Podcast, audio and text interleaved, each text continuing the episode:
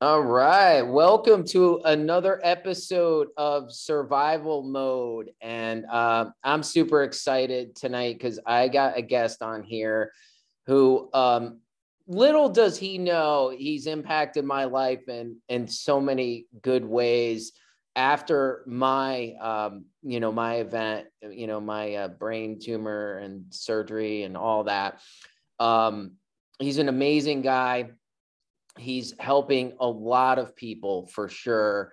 And um, i don't want to steal his thunder and and you know he's helped me help people more. And he's just a real positive energy. He has an amazing facebook group for cancer survivors and he's going to share more about it. And you know i want to introduce matt Ode how's it going matt Hey, thanks for having me. I really appreciate it. And uh, that was a great intro. You know, I'm happy I could help out and uh, excited to share my story and message to uh, your community today. So thanks, Todd. Yeah, yeah. No, I am super excited. We've been talking about this for a little bit. And, and um, so, Matt, so talk to me about, you know, a little bit about your, your younger years. And in my mind, you're, you're, you're young now for sure.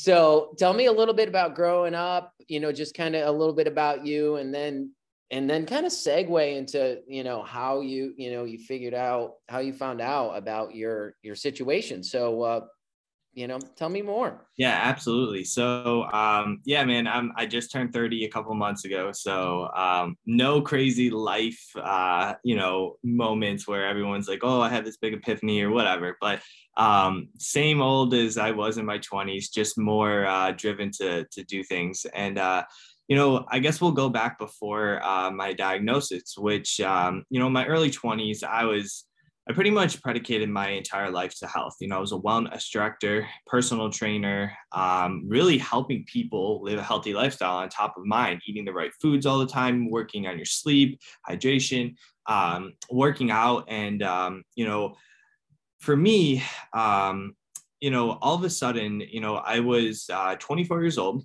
and um, you know at the time lifting probably five six days a week and um, you know, it's it's now summer, and um, I just started dating uh, my now fiance Lauren, and um, you know, we were doing all these activities. You know, we are doing hiking, we are doing kayaking, all these things, and all of a sudden, I started to notice um, these minor back pains. And um, you know, at 24 years old, you're just like, whatever, you're totally fine, you're invincible, and I I don't blame anybody who thinks that. And um, you know, so for me, I just kind of started to let it go and it started getting worse. And the back pain started getting to the point where I couldn't do a lot of those activities. I couldn't even start working out. And um, instead of going to a doctor, I decided to go to a chiropractor. That didn't help. And, um, you know, as stubborn as I was, one night um, I was over Lauren's house, my fiance, and um, I ended up puking up blood. Uh, I got rushed to the emergency room they did a blood test on me and found out that I had lost two thirds of the uh, two thirds of the blood circulating in my body. So um, immediately uh, they rushed me into an emergency surgery to figure out what was causing the bleeding. And in the time, they thought it was an ulcer. And um, so I get the next morning, um, I wake up. It's just me and my parents at the time, and um, I'm in this like small recovery room at a local hospital. And uh, I'm thinking I'm ready to go home. Everything's doing better. Um, they gave me six bags of blood to like regain my energy and everything. And um, all of a sudden, the the doctor walks in and um, he just has this blank stare in his eye. And uh, I knew right then, like there was something way more than just you know that minor surgery that they may have done. And when they went in there um, he had sat down with me and he said matt we we've discovered an 11 centimeter tumor in your small intestine. We know it is cancerous. We just don't know what type of cancer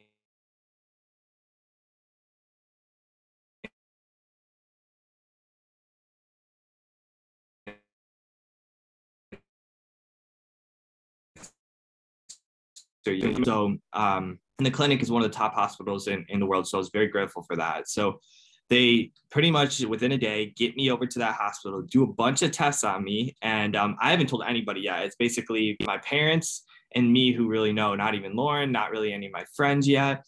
And um, they find out that I have the highest stage of testicular cancer. So basically, the cancer had spread all over my body Um, and it was basically how they track is what's called your AFP markers. And your AFP for a male should be around five or below. I was over 75,000. So I wasn't even on their chart anymore.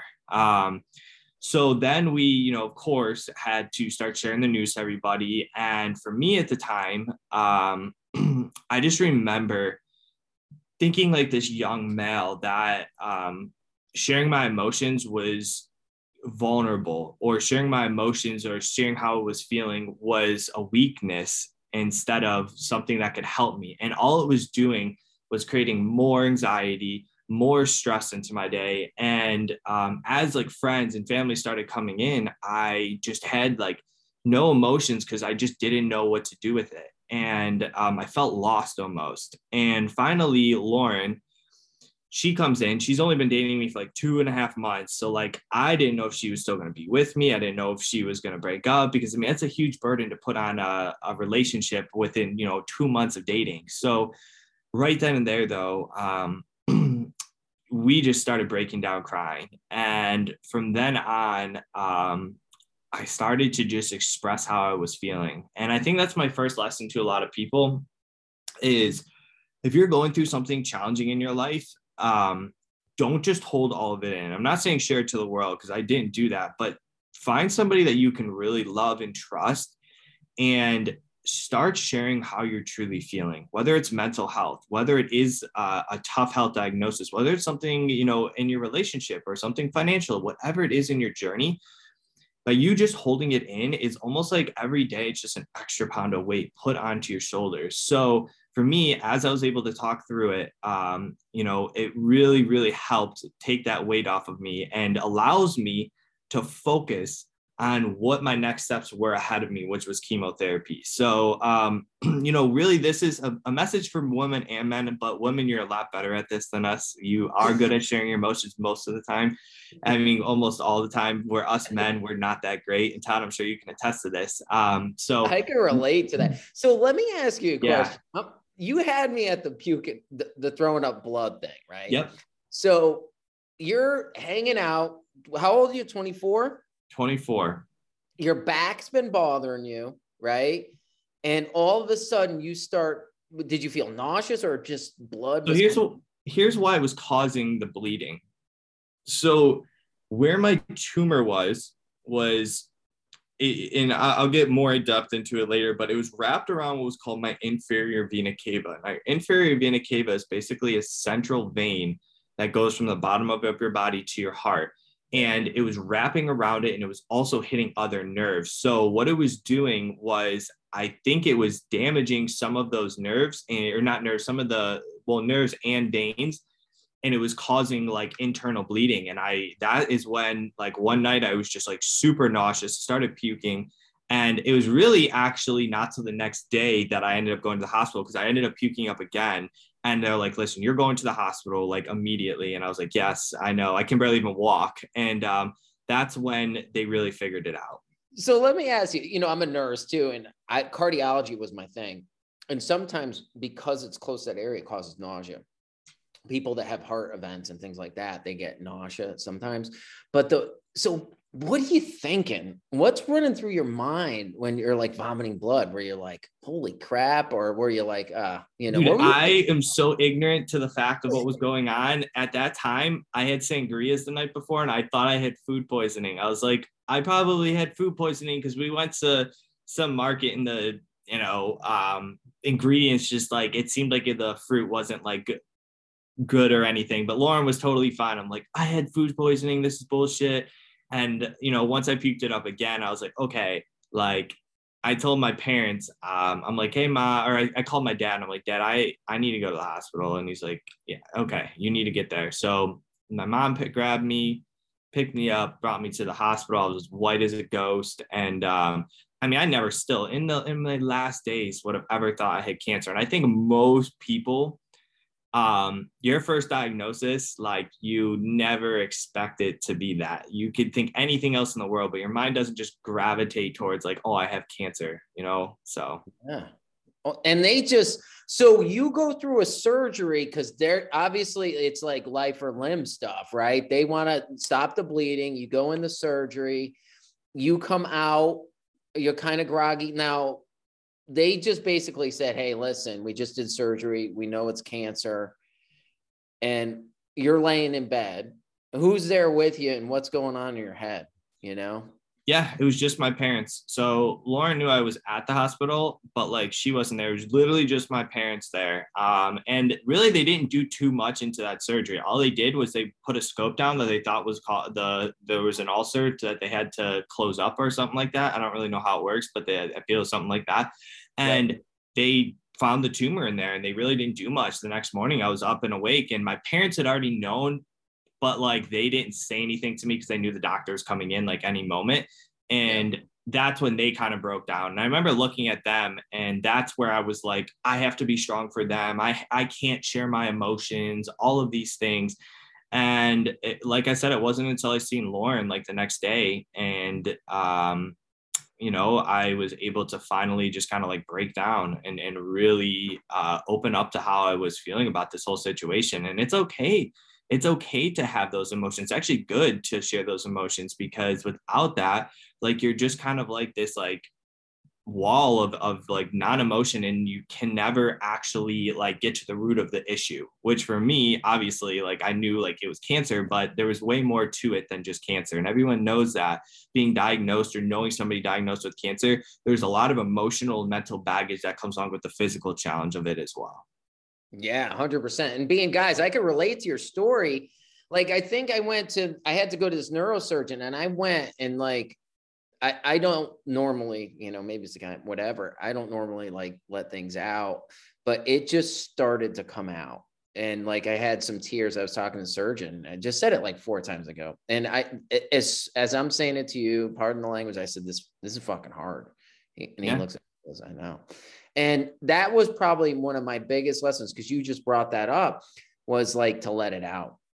And I started letting it out and it came out. And, and I think that's part of what trauma release is, is being okay with the emotions for sure. Yeah, it is, man. Um, and I, I look at it this way too, like without growth, like, you know, you have to go through some type of adversity. Like you don't just get like, and I'm not saying you have to go through cancer, but what I'm trying to say is like anytime in life that you are ready to go to a next level or you're ready to or you know for me being a christian god wants you to to really excel in life. He's going to put the you know you're going to go through challenges in your life. And for me i would pray nobody ever has to go through any of the crap that we had to go through. But what i will say is be prepared to face challenges in your life no matter what it is. And um, how i look at it is it's a simple lesson that took me a while to understand, but has made a huge difference in my life. And that is everything in life happens for you, not to you. And basically, the simple concept means is every single one of us is going to go through setbacks, is going to go through adversity in our life, but it's how do you deal with it mentally, emotionally, and physically? Are you going to say, why is this happening to me? Meaning making excuses, becoming the victim of the situation, having a why me mentality, and always letting it define you? Or are you going to say, How is this happening for me? And grow and learn through the experience. So, learn through it, become a better version of yourself. And ultimately, as you gain the lessons and the knowledge, you can then use that to do what we're doing by helping other people. That's the true that's the true mission that I believe God has is is him giving you the lessons so that you can go out and make an impact in somebody else's life who may be going through something you know similar. And that's where you know we're both at today and i'm excited you know in later on the podcast to share that. But um it's been a massive shift in my mindset which took a while to understand because it's very easy when um you know and we'll talk about it uh, when you're going through chemo or when i'm you know going through multiple surgeries or in the icu and um it just seems like it's never going to end yeah, for sure. And we'll definitely chat about that because I viewed it like you did. And I didn't even know you then. And it was funny because I'm like, the funny thing was, is you were sharing your story, your health, you know, fitness. And I was the same way, health coach into all this. And I'm like, man, what's missing here, right? And what I said was, what's the lesson here? What do I need to learn? And and the answers come like Tony Robbins talks about ask yourself better questions, you'll get better answers, right? And I was like, what is the lesson here? And for me, it was, you know, obviously what I'm doing now, but helping others, but more so about learning to live life and not grinding it out. So anyway, so you got this, you get, they're talking to you, they're, they talk to your parents. You're just kind of, you know, your, your girlfriend comes, you cry, you know, you cry. So what's next? What's, what's yeah. going on? So as soon as they pretty much everyone's like came and started to visit me, um, they find out that at the highest stage of testicular cancer, like, okay, we need to get you into chemo immediately. So that day, at the end of that day, um, I was immediately put into what's called BEP, which is very intense chemotherapy. Um, you know, usually even the highest testicular patients go through four rounds of this, um, where it's five straight days of chemotherapy. Um, and then you get like a week and a half off and then you repeat the um, week and a half to two weeks off then you repeat the cycle well they ended up putting me through five because i had such a high afp marker and they really need to get that down and they needed to shrink the tumor so that um, you know when they go in and operate on this that it's not uh, you know this massive tumor that is almost inoperable because it's around my vena cava. That was the trickiest part was it wasn't the tumor it was mostly the vena cava that it was wrapped around and they didn't know whether they could salvage it or not. So they needed to do the chemotherapy pray that you know the tumor would either you know just really shrink down and the cancer would really diminish throughout this. So um, so yeah, so I ended up going on through chemotherapy. Um, you know, anybody who's gone through chemo, you know, you, you know, I lost my hair within the first week and a half. I was crazy fatigued, couldn't get out of bed a lot of the times. Um, one of the biggest mental hurdles I had to face is uh, if anybody's lost a pet, you know the struggle. Well, I lost my four-year-old puppy due to cancer, who we were fighting together directly. I literally get home from chemo one day. He can barely even walk. We have to take him in and put him down. And it was one of the most debilitating um, days of my life because I was already beat as hell, and it just seemed like um, the setbacks could never end. And I almost just felt like I lost a best friend. And I know a lot of people in testing it. At such a young age for him, losing him at that age um, just destroyed me mentally. And like I said, I went to that victim mindset. And for probably a week, not wanting to go to chemo, not wanting to do anything. And one day I kind of woke up and I remember um, I just remember like praying and, and I remember saying like, you know, is this is this what Lauren or my parents or anybody who truly cares about me really want for me? Because at the end of the day, when you're going through something challenging, I'm going to tell you right now, stop being selfish. And this sounds terrible, but it's not. Don't be selfish in the point of letting it define you because there are so many more people that care about you during this journey that if you say, hey, listen, I'm not just like, if you're like, screw it for me, at least do it for somebody else that loves and cares about you. Because trust me, they are going through a really strong emotional journey as well. So I said, listen, if I'm pissed at myself and I'm pissed at this whole situation, the least I can do is do this for the people who love and care about me. And I said, well, what is one thing? This is all I focused on. What is one thing I can do a day to get myself better. Maybe it's getting up and walking 50 meters just to kind of get my legs moving. Maybe it's getting myself to chemotherapy because I don't want to, but I know I have to. Things like that. And as you keep doing that, those small victories turn into massive results. And that's what I've learned in life is um, stop trying to do everything at once, focus on one small task a day and stop making it all about you and focus on who are the other people that are in your life that you also are fighting these battles or fighting these challenges for.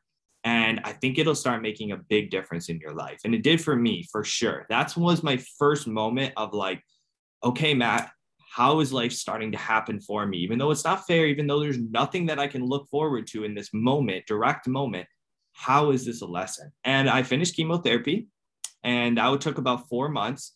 Um, and I lost about 40 to five pounds. I was, you know, very weak. Um, I mean, I was a fit personal trainer, 185 pounds, six to 7% body fat. I mean, I have pictures. I was just very lean at the time and super fit. And then now I'm this 140 pound kid who looks like he's, you know, just ran um, you know, he's a marathon runner and, and nothing to, I used to be a cross country runner, but I just know what I looked like, you know? And I was like, it, that's not who I was at the time. So, um, yeah, man, it was tough. But um, after that, a really cool story is um, my dad, he said, okay, Matt, you finished chemo and we are to host a small event.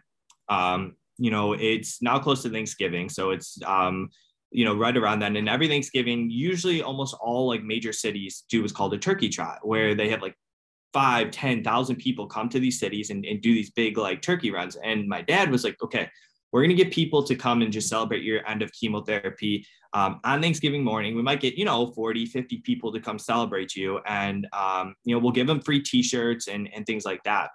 And we get to the event on Thanksgiving morning. It's like 30 degrees out, 6:30 a.m.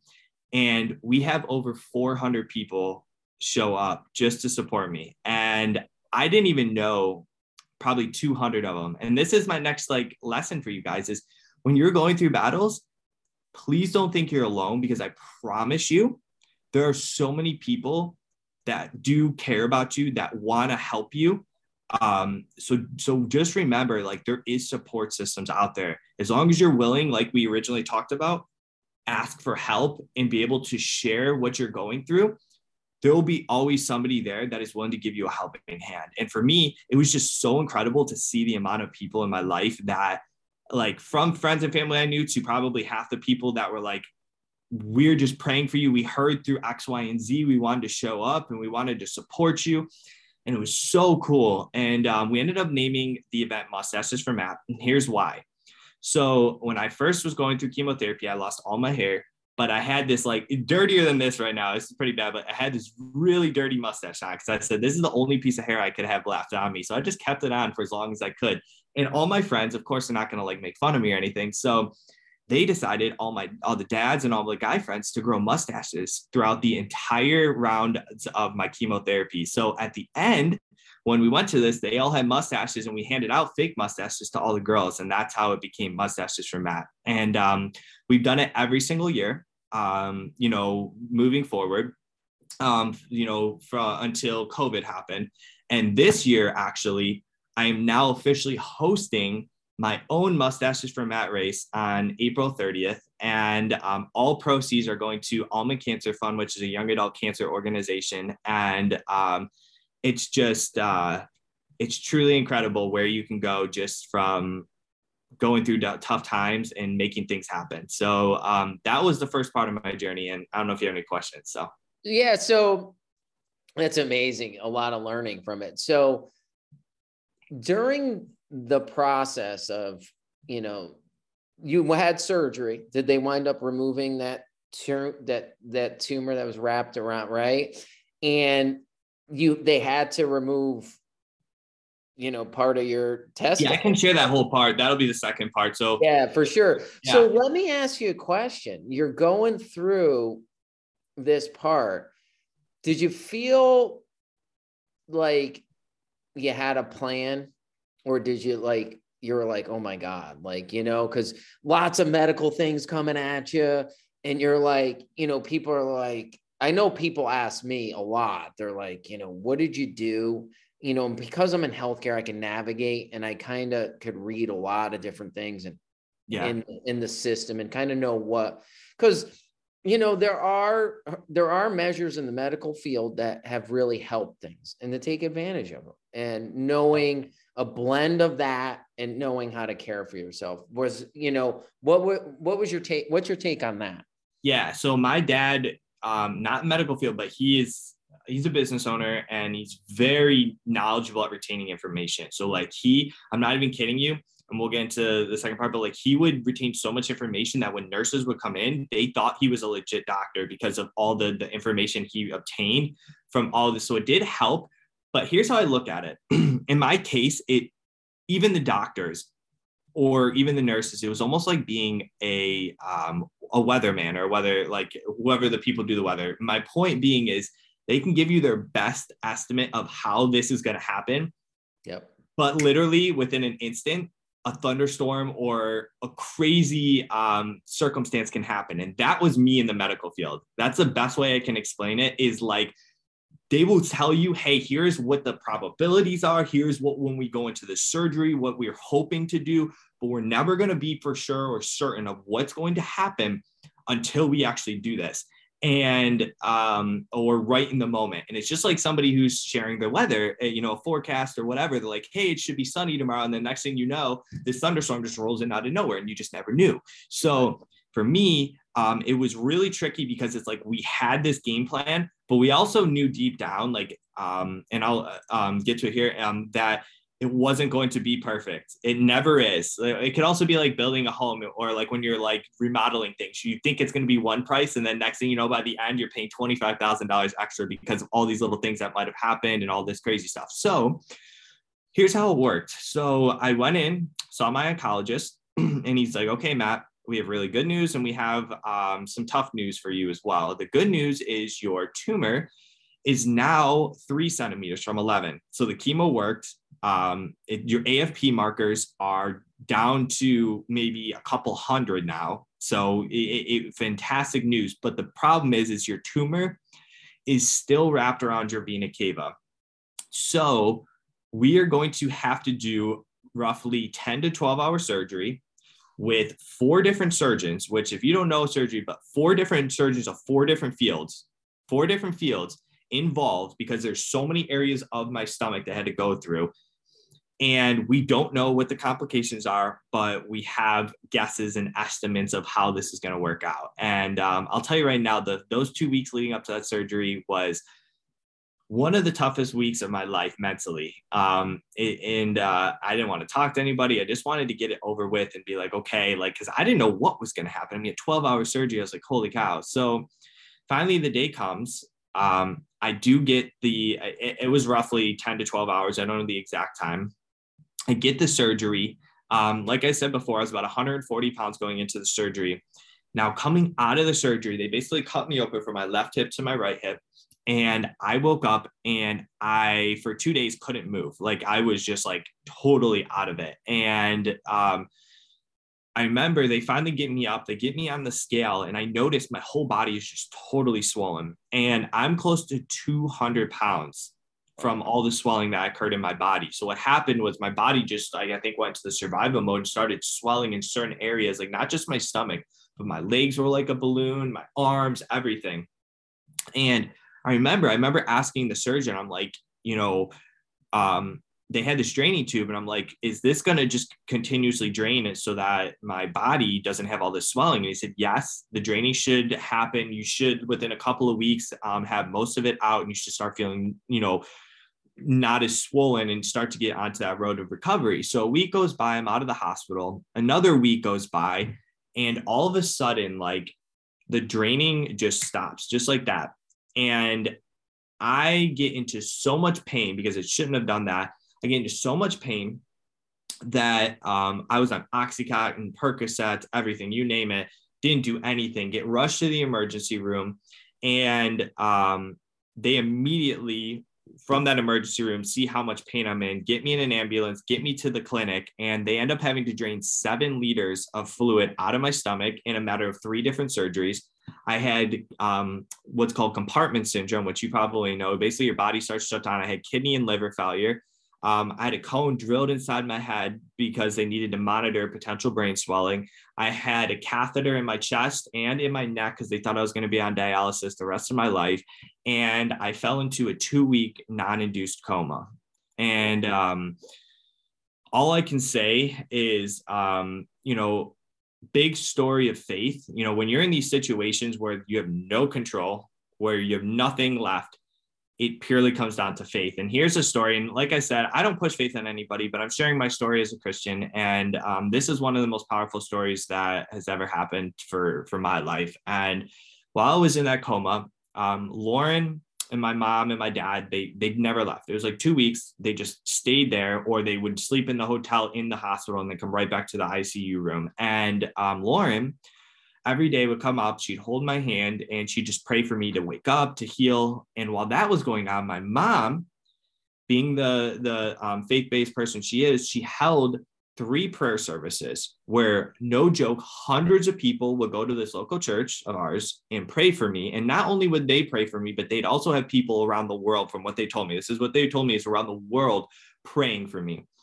And directly in the middle of the very last prayer service while people were praying at church people praying around the world and lauren was literally holding my hand praying for me was the moment i woke up from my coma i started to wiggle my fingers she almost didn't believe it, but she ran over to the nurses. The nurses came in, they ran over to the surgeon. He didn't even believe it.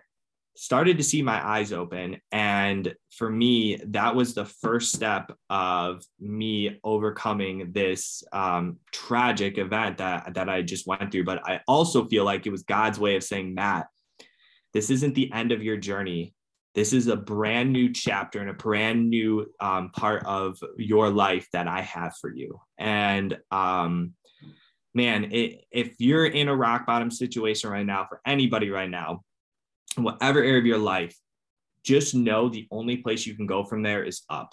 And it may be the point you needed to be at in order to take that 180 to make that change to go to where you need to be in life. And um, for me, I have a lot more complications that happened, but it was that turning point for sure um, of my life. So. Wow. Yeah, you know, it's it's interesting. You know, I I always share this. I had an old boss that said this, and he's like, he hmm. goes, Todd, there's no atheists in foxholes. You know, when the bombs are flying, you're praying to something. You know, and and I'm uh-huh. I'm a Christian too, and I find I found through my experience too that people were praying and and it works. It works. I Can't explain it, but it works. So let me ask you, how was your faith prior to the diagnosis? Yeah, great question. So my faith prior to diagnosis was I was I had faith but it wasn't like I cared about at 24 years old I cared about looking good you know, taking care of my body, but also going out on weekends and partying with my friends, going to Miami where we had like cool vacations, all these other things. And, you know, I found myself in a point where before I had met Lauren, I was in really tough part, like relationship wise and just mentally all over the place. I may have been the most physically fit in my life, but mentally and emotionally, I was the most damaged, depressed, anxious, true panic attacks and not knowing what to do with my life and you know even though i wanted to you know help people with health but i still was like i think i have this bigger vision but i wasn't using god to guide me or help me through this and i had no choice but to add, to have him guide me and help me through this part of my journey and um, ever since today like no matter what i do i give credit to god in some way or form of helping me and a lot of people don't understand they're like matt how could you praise God for him giving you cancer? And I said, God didn't give me cancer. There's free will in life. And just remember that your eternal life is not on this earth, it is up in heaven. And it's what you go through and how you're able to react to situations in life. And if I were to just become this victim of the situation and always have this, you know, why me mentality, it will never get me anywhere in life. So you can either, like I said, ask yourself, why is this happening to me? Or say, how is this happening for me? And that's where my faith comes in because at the end of the day, when things are, like you said, when you're in that foxhole and there's literally no hope and you have nowhere to go, like nobody can technically like save you, that is when God can really make a miracle in your life and praying and asking for help. Um, and that can be in anything, addictions. Um, it can be in, you know, true depression, anxiety, PTSD, anything in life. So I'm gonna ask you this because I, I I went here with myself. Like before my surgery, you know how you were sharing, you were like, you know, you just want to get through. Like I was like, I just want to live through mine because they're going in my head, right? And I just wanted to be with people, but I'm one of those. It's like, all right, give me the worst. I'll accept it, and anything above that is great. And so I looked at death, right? And I started watching stuff on Netflix, like people that had like near death experiences, what that was. I also listened to like the Bible on the History Channel and I'm like, all right, I was all like into this. Let me ask you a question. So, yeah, you we're in a coma. Like mm-hmm. you don't remember anything. Like what's what was that mm-hmm. blackout period? Like was yeah. there you just woke up like what was that like? I just for it wasn't just a blackout period. It really wasn't. Um so when I was in my coma, um, it was really weird. This is all I'm gonna tell you straight up how I can remember it. I remember my my father and Lauren um like being somewhere and I'm trying to get to them. I can't get to them for some reason. Like I'm like, help me, basically. I'm I I just remember asking for help. I'm in this, I'm in a coma, so it's like a dream almost. And I have these doctors and nurses that maybe when I would slightly wake up or whatnot, but doctors and nurses that were helping me in the moment were part of this like dream and coma. And I was like running away from them in my dream. And eventually, I swear, I get to this room. And not only is it Lauren and my dad, but it's like all my family members and friends that um, I can really think of in the moment that are still alive. So not like past that passed away or things like that, but people are still alive and they're all like cheering me on. Like I get to this room and they're cheering me on. And they're like, Matt, like it's time to wake up. I'm not even kidding you. Like I'm in this room and it's just like all these people. And that was the last thing I can remember in my coma was them like cheering me on and just saying it's time to wake up. And I didn't just like wake up. Like it wasn't like, oh, I'm ready, I'm here. It was more like slowly but surely like coming into consciousness. And uh Wow. you know that's uh that's kind of my whole story of like being in a coma. It's really weird. It's super like you can never explain these things. There's some people who say they've been to you know they've seen god. There's some people who say they've seen past like people in their lives. This was my experience. This is exactly how it was and um that's all i can remember from it. Wow. Wow because as soon as you said i'm like all right like you know what you know is it like this dream? You know that's that it was a long trust me when i say this like it was a long run to like from away from i don't know why i was running from these nurses but dude i was running for days. Like literally man like i felt like it was a non-stop like journey and um it was almost like a dream that never ended. And finally like when i i got to that place like it was almost like okay it's time. Wow yeah and i've um i have had um in recovery had dreams of like um two past um, family members who've passed away where I truly like know for almost for a fact, like, I mean, you can never say anything's 100% certain, but almost know for a fact that they were in my dream and like um, present with me, like as an angel. Like, it's crazy to say that, but like, I'll give one example. I was with my grandfather um, who had passed away like from cancer 15, 10, 15 years ago. I'm this was maybe a year and a half ago, and I'm here in my apartment sleeping at night, me and Lauren, and it's just me, my my dad's in one side, Lauren's on the other side. And um, I'm at my old house, and my grandfather. I just walk in right away. It's like this big aura, and I just know it's my grandfather because he um, just. I, it was just like this like direct vision of him, and I could see him so clearly. And he just all he asked was, "Is this your girlfriend?" And at the time, I'm like, yes, this is Lauren. And he said, make sure you take good care of her. And dude, I when I woke up after that, it I literally was like the Undertaker, dude. Like I woke up sitting up and my whole body went from here all the way down of massive, and I'm getting chills right now just talking about massive chills, like straight up goosebumps for I couldn't go back to sleep that whole night. I literally couldn't go back to sleep. I almost had to wake Lauren up because I was like, so like, did this really just happen? It was such a clear vision. So I just want to let people know, like, I truly do hundred percent believe that there's there's more to than just this life. And um, that was just one experience. So wow, wow. So you come out of the coma. What's next? Yeah. What happens? Yeah. I'm so, spellbound right now. Yeah. So thinking it's over. It's actually just beginning. Um, a week later, you know, I can barely move. I mean, I'm trying to just move my hands and, and all these things. I'm barely even conscious. I mean, I know what's going on a little bit after like four or five days. And what they do is they go to take out one of the catheters in my neck. So I'm making some progress. They're going to take out one of the catheters, just a normal procedure. And they're like, okay, like they tell my parents to go downstairs, come back up in 15 minutes, you'll be fine. Parents go downstairs, they come back up. And by the time they get back up, my room is filled with nurses. What had happened, and doctors, like the whole entire staff. So I don't, it's like blue coded or whatever. So I forget what the code is. Yeah. So what had happened was I had what's called an arrhythm heartbeat. I ended up going into cardiac arrest. They had to do eight minutes of CPR on me, bring me back to life. And I ended up going into a, another one week, uh, this time seduced or induced coma. And uh, it was just like absolutely crazy. I end up waking up. It's now been um, three weeks in the ICU. It's Valentine's Day. I actually wake up on Valentine's Day, which is crazy. I remember waking up, I seen like hearts and everything in my ICU bed and all this, and just like, what is going on? And I go to try to get up, and I'm like, I can't even move. I'm like legit paralyzed almost. I feel like nothing. I can't move anything.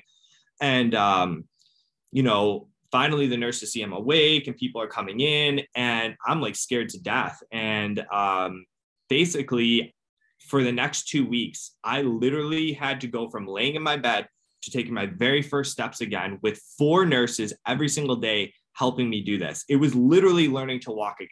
And um, man, that might have been the most physically grueling thing of my entire life because I'm now four surgeries in. So it, they had to do the first big surgery and then like i said before three surgeries with my stomach and all of these things. And then i went to another coma after you know bringing back to life. And um man it was just like every time i tried to get up off of that bed like it was like it felt like a billion pounds on me and my bones could like break at any second. And i told you i was about 200 pounds during this.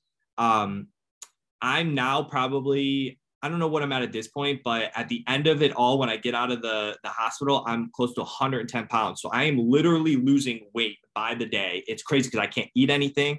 I can't drink anything. This was another terrible part. If you can't put liquid in your mouth, is one of the worst feelings in your life because my stomach couldn't handle any liquid because of all the surgeries it was going through. So they had to give it through an IV. It was dry mouth is one of the worst feelings ever. And um, so I finally get um, after over a month in the ICU, I make enough progress to where they're like, okay, we're going to take you out of this ICU room. We're going to put you into a recovery room, like a different, like a little more, um, you know, step down or, or whatever it's called, where you go to that next next level before they get you out of the hospital. So I'm in that recovery room. It's about three days in, and they're like, okay, it's time to go to your final stage, which is maybe a week long of physical therapy, and let's get you out of here. And no joke, I'm laying in my bed, and as they're wheeling me out in my bed, my stitches burst open out of my stomach, my spleen sticking out of my stomach. I had to get rushed into a fifth major surgery, and they had to do what's called an open wound surgery on me. They had to literally open up my entire stomach. They couldn't close it back up, so they had to put a football sized mesh over my stomach. They had to take out all of my abdominals. And as you could guess, I was uh, I was back in the ICU room, and um, oh this I would say um, real quick was the true true turning point of my journey with with um, cancer. Like that that coma getting out of that coma i still wasn't fully conscious and i knew like there, there was a lot i didn't understand. This time i knew that i'd gone through that surgery but here's the scary part. I had a breathing tube in my mouth my hands were tied to the bed and my legs were tied to the bed because they didn't want me accidentally hitting my stomach if I woke up and didn't know what was really going on. Like I didn't know I had that massive wound or anything. So, no joke, for two days, they didn't know I was awake enough to take out the breathing tube. So, they literally had my hands and legs tied to the bed for like Ugh. a day and a half to two days, and I couldn't tell them anything. And um, you want to talk about praying and and just like literally having no option but to to push forward when this was over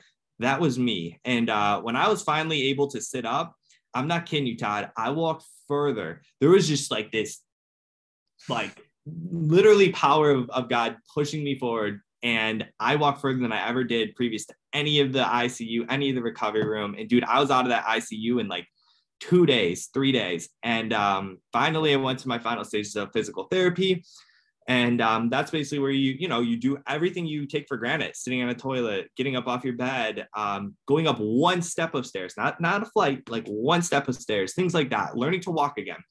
And after being um, in the icu for over 40 days after being in the hospital for over 53 days i was finally released. And here's a really really cool story. So i had met lauren on march 17th of 2016 which is st patrick's day I was released from that hospital on March 17th of 2017, exactly one year from when I met. It's a lucky day.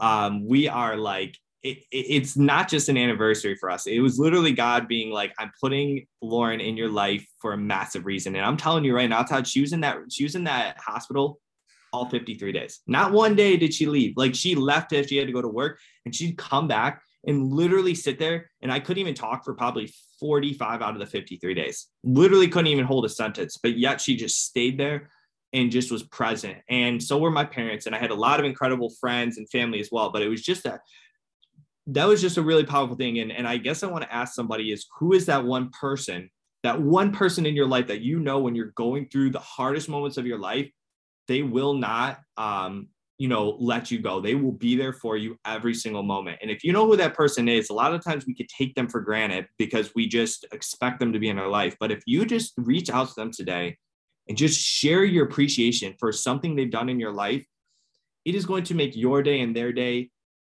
absolutely incredible. So that's just my message, and um, you know that's kind of my journey through through the ICU and in the hospital. And um, you know, there's a long journey of recovery after that as well when I get home. But yeah, that's a crazy story. And you know what's funny? I used to work in the ICU when I was, and I used to I worked in cardiothoracic ICU, and we had to extubate people, and and it was always one of the things that was fear in my mind, especially when I went for brain surgery. Like, man, am I gonna be in a tube? Like, are they not gonna pull it out quick enough? You know, that is gotta be like some somewhat torturous, right? and it so was, you're just yes. oh my god, like, I, dude. Oh my god. I had let me just put this way. I had wires in places no one ever wants wires and, and tubes and dude, anywhere you can imagine, basically, uh, it was a rough experience.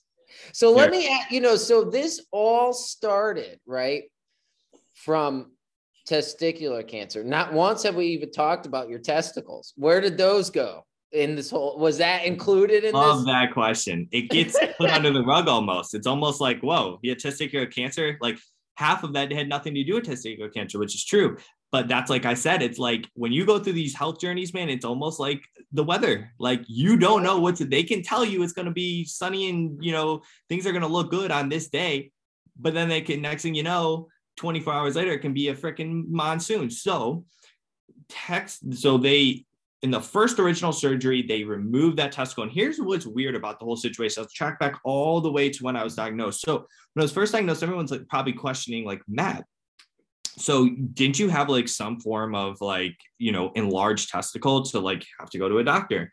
No i didn't which is the crazy part. I had such a rare case of testicular cancer that it they found out that it had formed in my testicle but the cancer had spread up and that's why the tumor was in my small intestine. So i had no symptom of a large testicle um, in my body which is the weirdest part. So that's why i never had like any type of like um, reasoning to go get that checked out.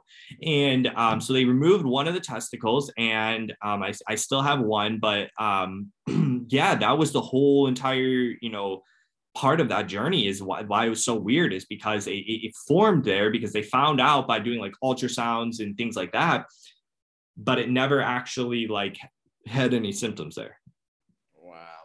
You know, when, you know, you're a young kid, and I still think you're a young kid. I, I, I appreciate that.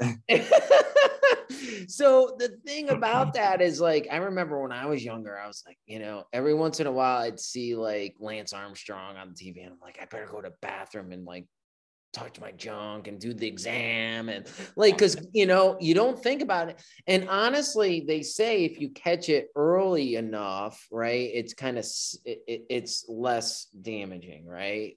Yeah testicular cancer is one of the most curable cancers out there if you get it controlled quickly enough.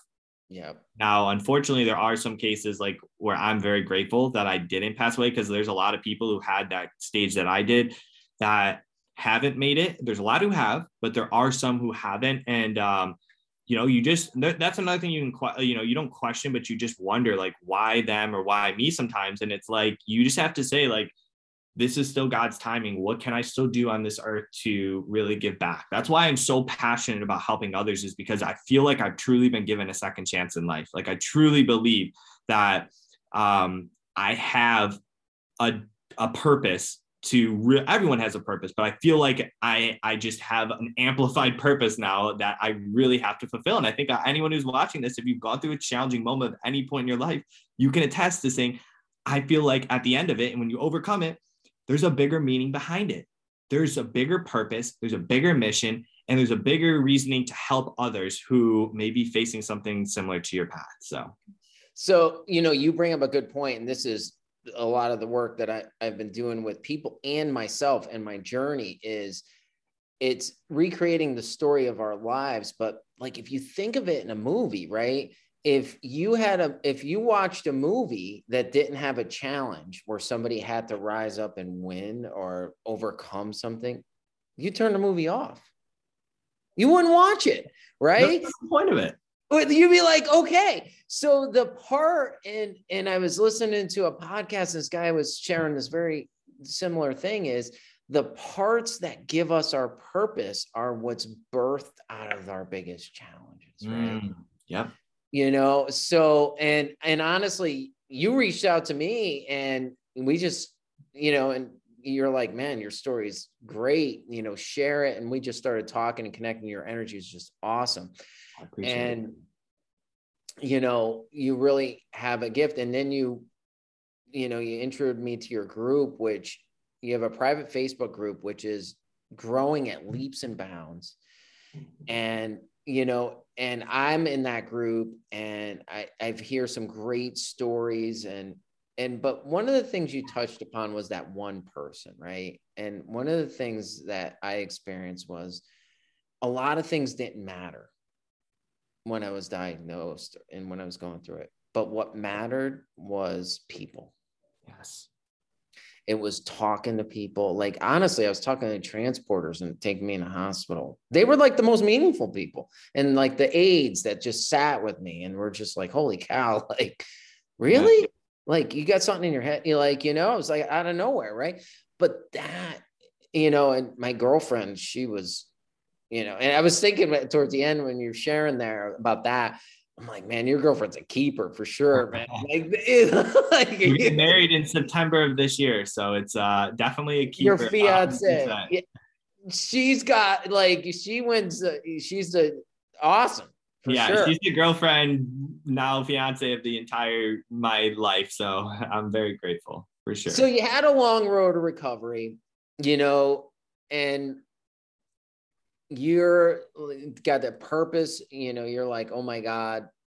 So what were the kind of what are the steps that you've been taking now? Like, yeah. What absolutely. what's changed for you? Yeah. So first it took, I'm gonna tell you right now, one of my all-time favorite sayings is in order to be selfless, you must first be selfish. You must be selfish for yourself first. And what I mean by that is if you cannot take care of yourself, don't ever expect to make an impact in somebody else's life. So for me, when I got out of that hospital, it wasn't like, oh, what's my new purpose in life? No, I had to take care for two years, no joke, two years. I had to focus on how do I mentally, emotionally, physically, spiritually rebuild my entire life. And like I was telling you, I had to learn to walk again. Um, I had to, I was 110 pounds. I was literally, now I would look like an absolute just sick skeleton. Like I was just like I can't even explain it, man. I looked really, really bad. And um, dude, I had to um, go back to my roots of saying, what is one thing a day that I can do to really push myself? Because this is what actually happened. A week, in, you know, is basically two or three days out of that hospital. I started to go into that victim mindset. And here's why I didn't have the accountability that I would usually have in the hospital. I didn't have nurses coming in every day. I didn't have doctors coming in every day. I had a, an at home nurse or I had a nurse that, that would come in every like three or four days just to help change my wound and, and whatnot. But that was it. And I had one physical therapist once a week. So one day, about a week and a half later, I got really sick and I got rushed back into the hospital they um, found out that my heart rate was uh, literally my standing heart rate was like 160 beats a minute. My blood, uh, my blood pressure was through the roof. My temperature was 104, 104 temperature, and um, they found out that I wasn't taking care of my body. And dude, literally, like I was in the hospital for maybe four days. They got it all under control. I was finally home and I sit down with Lauren and we basically come to the conclusion of Matt, if you're going to still become this victim of this situation, no joke, you may not be here next month. It was a life or death, like, you know, like talk. And I realized like when your back is truly against that wall, like you better find a way out. Like you better find a way to push forward. And um, for me, man, I just had to put one foot in front of the other. And um, eventually I started eating a little healthier. I started, I literally would put two lawn chairs in my driveway. I'd walk to that lawn chair. I'd sit there for like 30 seconds, walk back. You know what I do the next day? I'd push that lawn chair just a little bit further, just a little bit further. And one day I was out of the freaking driveway and I started walking on my development street and like all these things. So um listen man like if you're in this journey right now you just have to say how can i be present learn from your past don't let it define you don't let your future create anxiety. Instead say how do i plan for the future? And then say what do i need to do today that will help me be a better version of myself in that future? So um that's what i did man. And two years you know went by where i had took a full year for my wound to heal from my stomach, literally a full year. Um, it took me about a year to gain a, lot of my weight back. I was maybe 150 or 60 pounds um, then. And then finally, after about another year of really like mentally and emotionally, and that was the most challenging part of what's called scan anxiety, worrying about scan um, reoccur. Um, I'm worrying about cancer reoccurrence when you go get your scans checked up. Um, you know, having anxiety of like just socially um, because like you went through so much and people look at you different, people act different around you because you've gone through something challenging and you're like, I just want to like be me. Like look at me as for who I am. Don't look at me as this poor little kid who went through something. No, I don't want to be that because I don't want cancer to define me in that way. I want to use cancer to help people, but I don't want people to to like, you know, um baby me because of that. And I think a lot of people can say that too. So I had to work through these things. And um finally, now we get to that point when like you know i gradually start like getting myself really healthy. I start really seeing things differently and i'm like what's next? Like really trying to figure that out. And all of a sudden i run you know i'm looking at motivational videos now like maybe like for about a month where i'm really looking at motivational videos. I'm like um really feeling this like energy shift. And then all of a sudden i run into this entrepreneur his name's ed Mylett, and his video really caught my attention. It was just broke to 400 million I was like, okay, I'm gonna watch it. It looks pretty cool. Dude had nothing to do with the money, nothing to do with really broke to 400 million. You know what it had to do with? All the shit he had to go through to get to that 400 million and how he's impacted millions of lives along the way. And I said, holy shit, like that's what I need to do. And I said, I don't know how, but I need to get into his community. I need to start getting involved. And literally, I'm not even kidding you, like out of pure luck, he literally that year, a month later, started this group called Arete. And it was just this business mastermind group. And I'm like, I don't care. Like, you know, I'm joining. It was, you know, a couple thousand dollars just to get into this thing. I was like, I don't even give a shit. I'm going for it. I didn't even know what I was doing with my life, but I said, I'm doing this. And that's a huge, you know, thing too, is take the risk. Take the risk. Don't be afraid to take the risk. So, you know what happened? I made the most amazing connections of my life because I was deathly afraid to share my story, dude. Like I was so afraid because I thought it was going to bring all this anxiety back. I thought it was going to like no one was going to care. I was just going to get like laughed at. Dude, as I started sharing it to these people, it was like they're like, dude, are you a motivational speaker? Like, what do you do? I'm like, I don't know what I do. I don't know what to do. And they're like, well, you need to start getting on stages and, and whatnot. So that is when I finally started gaining the courage to start doing this. And I'm going to tell you right now if you want to get to a destination in life, you need to surround yourself with people who are either at the destination that you want to be at and start learning from what they did to get there, or start being around people who have the same mindset, the same vision, and the same energy as you do to get to that destination. Because if you're around people who are negative or who don't believe in you, or are always skeptical about themselves and they can't see anything, and they're like, oh, well, if I can't do it, then why can you? You will never get to your destination. And yes, did I lose a couple of friends along the way? Yes. I still have incredible friends from the past, but I, I may not hang out with them as much because I know that in order to get to a destination in life, I also have to be around people who are going towards that, that destination that I'm going to as well. So it's like having that balance in life. So um, I started getting on stages. I started sharing my story. I started helping other people as a motivational speaker. Then all of a sudden, COVID hits, and everyone's like, everyone is just like, what do we do now? Like, no one knows what's going on, especially if you're a speaker, because all literally I had like books, um, gigs booked, and all these things. That was out the window. So I started doing podcasts and like this. And I started sharing my story more. And I said, okay, how can I monetize this? So then I said, okay, wow, there's people who are doing coaching let me start trying out coaching. So I started coaching other people. I started helping them one on one. And then all of a sudden I said, okay, well, how can I make this even bigger? And this is when I created that Facebook group. I literally took me three months to gain the courage to do this because I was so talk about literally when you have all the limiting beliefs in the world and you think that like you have no idea how you're going to do something, that is the first, that is the very first moment you should actually go and do it when you don't know what you're actually doing, when you have no idea what you're doing and you're deathly afraid, but there's this like gut feeling in you, do it. Just go for it.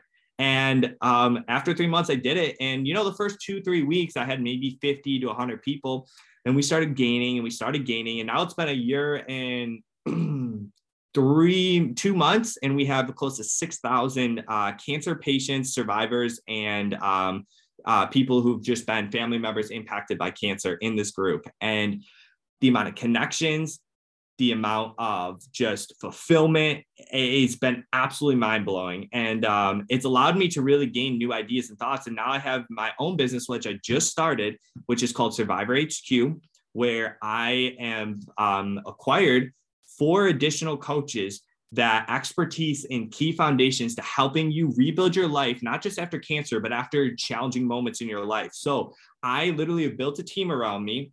And what we do is people, if somebody is struggling right now, and the relationship aspect. We literally have a relationship coach in Survivor HQ that you can connect with and helps you literally rebuild your relationship, whether it's with yourself, your spouse, or somebody else. We have a mindset coach, we have a purpose driven coach, we have a functional medicine coach. You have me as me being a personal trainer for 10 years. I can help you through the the, um, the health aspect of things through whether it's nutrition whether it's working out rebuilding your body things like that. So listen i'm telling you right now if you have a vision you just have to take action and and don't give up on yourself. Please don't. You're to go ups and downs. I'm at a point where I'm not nearly financially where I want to be, but but God has put me on this path to where I can truly, truly um, use my story and use more importantly my message to to really make an impact in people's lives. That's awesome. And we'll put all your contact and and all your information in the show notes for sure. The Ed Mylett, right? Is that I, I to listen to his podcast. He's in my top five. Like I, incredible you know, man. Yeah, he actually, you know, I started listening to him probably a couple years ago, but um, yeah. you know, it, you know, it's it's funny. You put some positive stuff in your head, like you know, I go running, I do whatever, and I always share because you get a tidbit, and I'm like, wow, I haven't thought of something like, haven't thought of that, or you know, you're surrounding yourself. I love what you said about surrounding yourself. You know, Tony Robbins always talked about it. Yeah, you become who you hang out with all time. If you're hanging around you know, with a lot of victims, it's easy to become a victim for victim. sure. And and I love that, you know, you just what was that?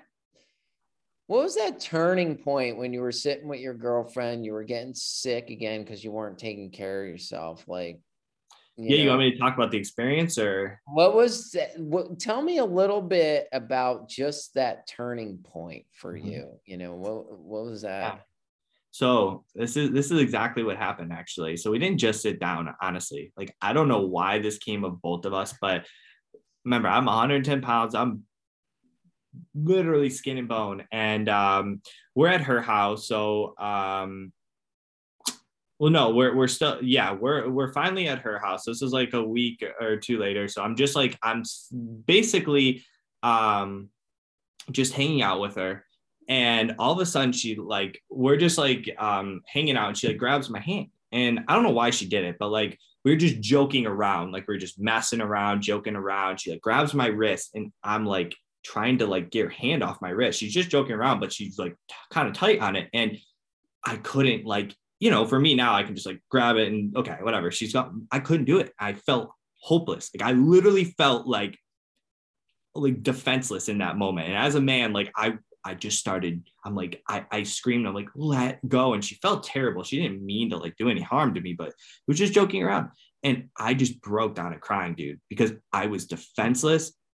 I had broken down and I told myself, like, if I don't start rebuilding my life, like I'm not going to be here. And that's when we came to that conclusion of like, listen, like I'm not healthy, like at all. I am not healthy. And um, it was just this weird moment of like feeling like, you know, so hopeless in that moment that I just, I had to change my life around. And dude, I don't think there's been a week, not even joking, hasn't been a week where I haven't done some type of physical um, activity since then dude, even through like recovery, I do something every single, like maybe not every day, but I haven't taken a week off where I haven't done some type of physical activity, whether it's hiking or lifting or walking or whatever, dude.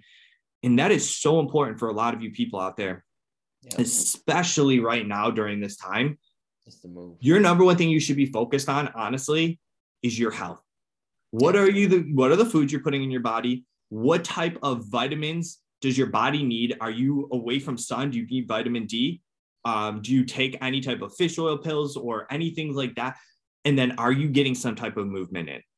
Because if you're not, like your your probability of getting, you know, sick is way, way higher than somebody who's actually taking care of their body. Yeah. So that's just what I'm kind of at. I'm a hundred percent with you. I that's the first place I go is biology you have to get the biology square. And then some of the things that you think were mind are sometimes corrected with biology. And then you could work on that. But in the process, you're working on the mind mm-hmm. because you're doing something. It's about doing that. And, you know, one of my mantras, and I said this anytime, you know, there's hard things, I always say, we do hard things. And I say that to myself all the time. We do hard things. That's it. And I don't say I do hard things. I say we because in my mind, there's a we. We're doing hard things and we do it together. Like your group, like in spirit, we're doing hard things. And man, you have done some hard things. So, just a brief note how are you health wise? Yeah. You know, with your uh your recovery. Dude, I've I feel absolutely incredible. You know, I mean, the only limitation I have is my stomach because I mean, I don't have any abdominals there anymore. I have this big like scar there. So like running's a lot more challenging, but I can go out and walk 10 miles and be absolutely fine. Um, dude, I put very limited, very limited limitations on my on my life. And I think that's been what's helped me get to where I need to be today because I am willing to push myself to the point of where I know I'm not going to hurt myself, but where I know that my body can um, it's not going to feel maybe great in the moment, but if I stay consistent with it, it will bring me to new levels of health. It'll bring me to new, new levels of fitness. It'll bring me to new levels of physique or whatever I'm trying to accomplish in the moment. And um, dude, I feel absolutely incredible. And like I was saying to everybody else, like, don't you don't have to do everything at once. Just find something that is most important to you, or what you think um, should be your first step. Mostly, it's nutrition to start off with, or just getting some type of movement in. Focus on one of those two things first, and once you start getting momentum in that, then go to the next thing. And then maybe you can focus on sleeping. Then you can focus on hydration. Then you can focus on meditation, like actually like, you know, um, taking time to, to really um, work through your thoughts throughout the day. So I'm great, man. I'm, I'm doing really well. Um, and uh, I'm blessed is what I would say. I'm very grateful and blessed. That is awesome. And so just mm-hmm. What's the name of your your Facebook group? It's Cancer Patient Survivor Community, right? Yeah, so it's it's cancer cancer patient slash survivor taking back your life from cancer. Okay, and, and we'll I put can, it. Yeah, put it in. Uh, I can send it if you want me to put it in the chat right now, or I can just send it to you right after, and you. Yeah, I'll put it, it, in the show notes so people, whoever, whatever, because it goes on YouTube wherever you watch Perfect. it, you'll, you'll see it in there and all of your uh, where to follow you on Instagram and yeah, and awesome, Facebook absolutely. And if anybody's ever looking for like um, some type of uh, a coach or anything, you know, I'd be happy to to share a, a free um, you know basically interview process I did with all the coaches. It's a really cool thing. I think it's tons of free value and um, you know, if you like it, you can join a coach. If not, I just hope it brought a ton of value into your day. So that is awesome. So, dude, this has been fantastic. Your story is awesome. You, the lessons. Now, if you had to tell, if somebody was just at that point, you know, sometimes people got to hit this bottom, right? What one you gave a ton of them throughout this? no, I got you. Yeah. What one thing would you say? So I have a really cool acronym. It's called HOPE. Help one person every day. And what I mean by that is your true happiness is going to come from impacting somebody's life. And by you helping one person, think of it as a snowball effect. That one person, the lesson you gave them, can then go and help somebody else. And as you help 10 people, you may have actually ultimately helped 100 people. When you help 100 people, you may have actually helped a thousand. So don't ever underestimate the power of helping one person every day just in one way of form, whether it's posting on social media, whether it's giving somebody some piece of advice, I don't care what it is, it will bring true happiness, true fulfillment into your life, and a true meaning and purpose as well. So um, that's what I would tell somebody who um, you know is on that road to figure out where they want to go next in their life. Dude, awesome, man. That was awesome. Thank you so much for for coming on the the show and sharing your story. Lots of gems. And man, I wish you and and your fiance and yeah. your team and everybody, you know, all the best for sure, man. Appreciate it, Todd. Thank you for having me. And I hope uh, your community got a, a, a lot of uh, valuable lessons today. So awesome. So, so cool. Have a good one, Matt. Bye, guys.